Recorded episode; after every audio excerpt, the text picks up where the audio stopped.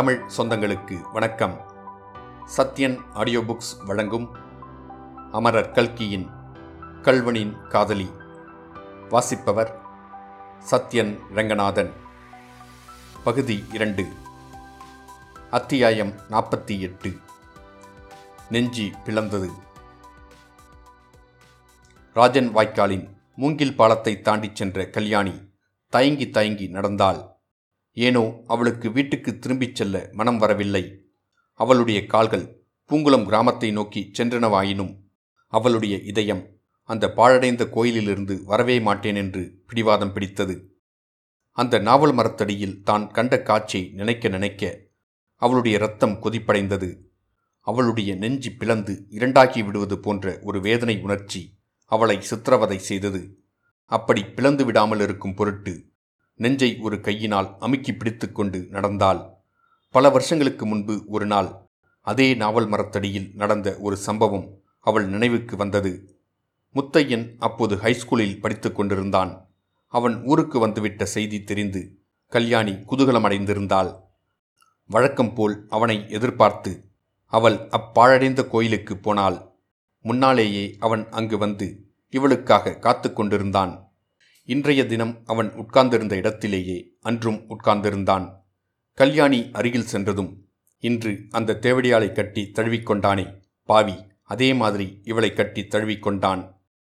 அன்று நடந்த பேச்சு முழுவதும் அப்படியே கல்யாணிக்கு நினைவு வந்தது. அந்த பாழடைந்த கோயிலுக்குள் சுவாமி ஒன்றும் இல்லையல்லவா? இவர்கள் பெரியவர்களான பிறகு அந்த கோயிலை புதுப்பித்து கட்டி அதற்குள்ளே சுவாமி பிரதிஷ்டை செய்ய வேண்டுமென்று இரண்டு பேரும் சேர்ந்து முடிவு செய்தார்கள்.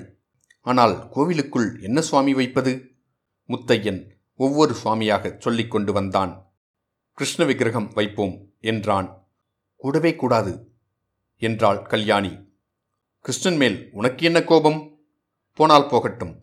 சுப்பிரமணிய சுவாமி வைப்போமா என்றான் முத்தையன். அதுவும் வேண்டாம் என்றாள் கல்யாணி. இப்படி ஒவ்வொரு சுவாமியாக தள்ளிக்கொண்டு வந்து கடைசியில் முத்தையன், எல்லா சுவாமியும் வேண்டாம் என்று நீ சொல்லிவிட்டால் நாம் இரண்டு பேருமே சுவாமியும் அம்மனுமாய் உட்கார்ந்து விட வேண்டியதுதான் என்றான். ராமரை நான் வேண்டாம் என்று சொல்லவில்லை, ராமரையே வைக்கலாம் என்றாள் கல்யாணி.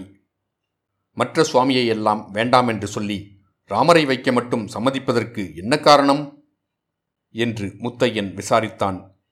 கல்யாணி முதலில் இதற்கு சரியான பதில் சொல்லவில்லை. கடைசியாக வற்புறுத்தி கேட்டதன் பேரில், ராமருக்குத்தான் ஒரே பொண்டாட்டி, ஆகையால்தான் அவரை எனக்கு பிடிக்கிறது. மற்ற சுவாமிகளுக்கெல்லாம் இரண்டு பேரும் அதற்கு மேலும் கூட இருக்கிறார்கள், அவர்களை எனக்கு பிடிக்கவில்லை என்றாள் கல்யாணி. உடனே முத்தையன் கல்யாணியை தூக்கி தன் மடியில் உட்கார வைத்து கொண்டு, என் கண்ணே, நான் ராமரை போலிருப்பேன், உன்னை தவிர வேறு ஸ்திரீயை நிமிர்ந்து கூட பார்க்க மாட்டேன் என்றான். அன்று அப்படி வாக்குறுதி செய்த முத்தையன் இன்றைக்கு எப்படி ஆகிவிட்டான்? அடப்பாவி, ரயில்வே ஸ்டேஷனில் உன்னை பற்றி ஜனங்கள் பேசிக்கொண்டதெல்லாம் நிஜந்தானா? ஐயோ, மோசமல்லவா போய்விட்டேன். நான் இருக்கிறேனே, உன்னை தவிர உலகில் வேறு நினைவே இல்லாமல். அப்படி நீயும் இருப்பாய் என்றல்லவா எண்ணிவிட்டேன். உனக்காகவா நான் இந்த சொத்து, சுதந்திரம், வீடு, வாசல் எல்லாவற்றையும் விட்டுவிட்டு கப்பல் ஏறி வர தயாராயிருந்தேன்? ஐயோ, என்ன அசடாய்ப்போனேன். ஆகா, இது என்ன உலகம்! சூதும் வாதும் பொய்யும் புனை சுருட்டும் நிறைந்த உலகம். இதையெல்லாம் நினைக்கும்போது இறந்து போனாரே, அவர் எப்பேற்பட்ட உத்தமர்! அவர் புண்ணிய புருஷரானபடியால் இந்த பாவியுடன் எத்தனை நாள் வாழ்வது என்று போய்விட்டார் போலிருக்கிறது. இப்படி எண்ணமிட்டு கொண்டே போன கல்யாணிக்கு காலிலே ஒரு கல் தடுக்கிவிட்டது. கட்டை விரலில் இரத்தம் வந்தது. தலை கிறுகிறுவென்று சுற்றுவது போலிருந்தது. பாதை ஓரத்தில் சற்று உட்கார்ந்தாள். அவள் உட்கார்ந்த இடத்தில் ஒரு தும்பை செடி பூத்து குலுங்கி கொண்டிருந்தது. கல்யாணி ஒரு தும்பைப்பூவை பறித்தாள். என்னுடைய அன்பு இந்த தும்பைப்பூவை போல் அவ்வளவு பரிசுத்தமாயிருந்தது, அதை இப்படி கசக்கி எரிந்துவிட்டானே பாவி என்று எண்ணிய வண்ணம் அந்த பூவை கசக்கினாள். திடீரென்று அவளுடைய உள்ளத்தின் எந்த மூலையிலிருந்தோ ஒரு எண்ணம் உதயமாயிற்று. ஒருவேளை நாம் பார்த்தது பொய்யோ, வெறும் பிரம்மையாயிருக்குமோ என்ற சந்தேகம் ஏற்பட்டு வினாடிக்கு வினாடி அதிகமாயிற்று. அந்த ஸ்திரீ யார்? அவள் எப்படி அங்கே வந்திருப்பாள்? என்ன தப்பு பண்ணிவிட்டோம்? மளமளவென்று அருகில் போய் உண்மையை கண்டுபிடிக்காமல் தூர இருந்தபடியே வந்துவிட்டோமே என்று எண்ணி கல்யாணி தவித்தாள். மோகினி பிசாசு என்கிறார்களே, அது நிஜந்தானோ என்னவோ? பிசாசு அப்படி உருவம் எடுத்து வந்தாலும் வந்திருக்குமல்லவா? அதை நான் தானாக்கும் என்றே முத்தையன் எண்ணி மோசம் போயிருக்கலாம் அல்லவா? இல்லாவிட்டால் அப்படி தழுக்கும் குலுக்குமாய் ஒரு பெண் பிள்ளை அந்த காட்டில் எப்படி வந்தாள்? எங்கிருந்து வந்தாள்? இம்மாதிரி விபரீதமான சந்தேகங்கள் எல்லாம் கல்யாணிக்கு தோன்றின. அப்படியிருந்தால் முத்தையனை பற்றி தான் எண்ணியதெல்லாம் அநியாயம் அல்லவா? அநியாயத்தோடையா? ஐயோ, அந்த பிராமணன், அவன் யாரோ என்னமோ தெரியவில்லையே. பார்த்தால் போலீஸ்காரன் மாதிரி தெரிந்ததே. அவனிடம் முத்தையன் இருக்குமிடம் சொல்லிவிட்டோமே. என்ன நேருமோ என்னமோ. சுவாமி பகவானே! உடனே திரும்பி முத்தையன் இருக்குமிடம் போக வேண்டும் என்ற அடங்காத தாபம் அப்போது கல்யாணிக்கு உண்டாயிற்று. அவன் தனக்கு துரோகம் செய்திருந்தாலும் சரி, செய்யாவிட்டாலும் சரி, அவனை அந்த இடத்தில் இனிமேல் இருக்க வேண்டாம் என்று எச்சரிப்பது தன்னுடைய கடமை என்று கல்யாணி கருதினாள். எனவே திரும்பி கொள்ளிடக்கரையை நோக்கி நடக்கத் தொடங்கினாள். அவள் ஐந்தாறு அடிதான் நடந்திருப்பாள். டுமில் டுமில் டுமில் என்று துப்பாக்கி வெட்டுச் சத்தம் கேட்டது. ஒன்றின் பின் ஒன்றாக சுமார் மூன்று நிமிஷ நேரம் வெடிகள் தீர்ந்த வண்ணமிருந்தன. அந்த சத்தம் திக்கு திகாந்திரங்களில் எல்லாம் பரவி எதிரொலி செய்து முழங்கிற்று. வெடி தீர்ந்து கொண்டிருக்கையில் கல்யாணி ஸ்தம்பித்து போய் நின்றாள்.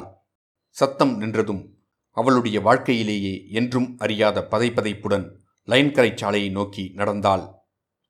துப்பாக்கி சத்தத்தை கேட்டு அங்கங்கே வயல்களில் வேலை செய்து கொண்டிருந்த குடியானவர்களும் குடியானவ ஸ்திரீகளும் வேலையை அப்படியப்படியே போட்டுவிட்டு ஓடி வந்தார்கள். ஆகவே கல்யாணி மூங்கில் பாலத்தை அடைந்தபோது லைன்கரை சாலையில் ஏக கூட்டம் கூடியிருந்தது. எல்லாரும் அவரவர்களுக்கு தோன்றியபடி பேசிக்கொண்டிருந்தார்கள். அவர்கள் பார்த்து கொண்டிருக்கும் போதே கிழக்கே நூறு கஜ தூரத்தில் படுகை காட்டிலிருந்து பத்து பனிரெண்டு போலீஸ்காரர்கள் சாலையில் ஏறுவது தெரிந்தது. ஜனங்கள் அந்த பக்கம் நோக்கி ஓடினார்கள். ஆனால் போலீஸ்காரர்கள் இரண்டு பேர் கையில் பிடித்த துப்பாக்கியுடன் நடுச்சாலையில் நின்று அவர்களை சுட்டுவிடுவதாக பயம்புறுத்தவே ஜனங்கள் தயங்கி நின்றுவிட்டனர். பெரும்பாலான போலீஸ்காரர்கள் விரைந்து கிழக்கு நோக்கி சென்றார்கள். கும்பலாகச் சென்ற அவர்களுக்கு மத்தியில் நாலு சேவகர்கள் காயம்பட்ட மனிதன் ஒருவனை தூக்கி கொண்டு போவது தெரிந்தது. கல்யாணி இதையெல்லாம் பார்த்தாள். செத்து போய்விட்டான் என்று சிலரும், இல்லை சாகவில்லை, காயம் மட்டும் பலம் என்று சிலரும் பேசியதெல்லாம் அவள் காதில் அரைகுறையாய் விழுந்தது. குடியானவ ஸ்திரீகள் சிலர் வந்து கல்யாணியை சூழ்ந்து கொண்டனர். ஆச்சி, இந்த கொள்ளிடக்கரையிலே நீங்கள் பாட்டுக்கு தினம் போய்க் கொண்டிருந்தீர்களே, இங்கேயே இத்தனை நாளும் திருடன் இருந்திருக்கிறானே. ஆச்சி, ஏதோ உங்க பெரியவங்க பண்ண புண்ணியந்தான், உங்களுக்கு ஒன்றும் நேரவில்லை என்றார்கள். கல்யாணி அவர்களுக்கு பதில் ஒன்றும் சொல்லாமலும் குனிந்த தலை நிமிராமலும் வீட்டை நோக்கி நடக்கலானால் அவளுடைய முகத்தை மட்டும் அந்த சமயம் மற்றவர்கள் பார்த்திருந்தால் ஐயோ எவ்வளவு கலவரம் அடைந்திருப்பார்கள். இத்துடன் அத்தியாயம் நாற்பத்தி எட்டு முடிவடைந்தது. மீண்டும் அத்தியாயம் நாற்பத்தி ஒன்பதில் சந்திப்போம்.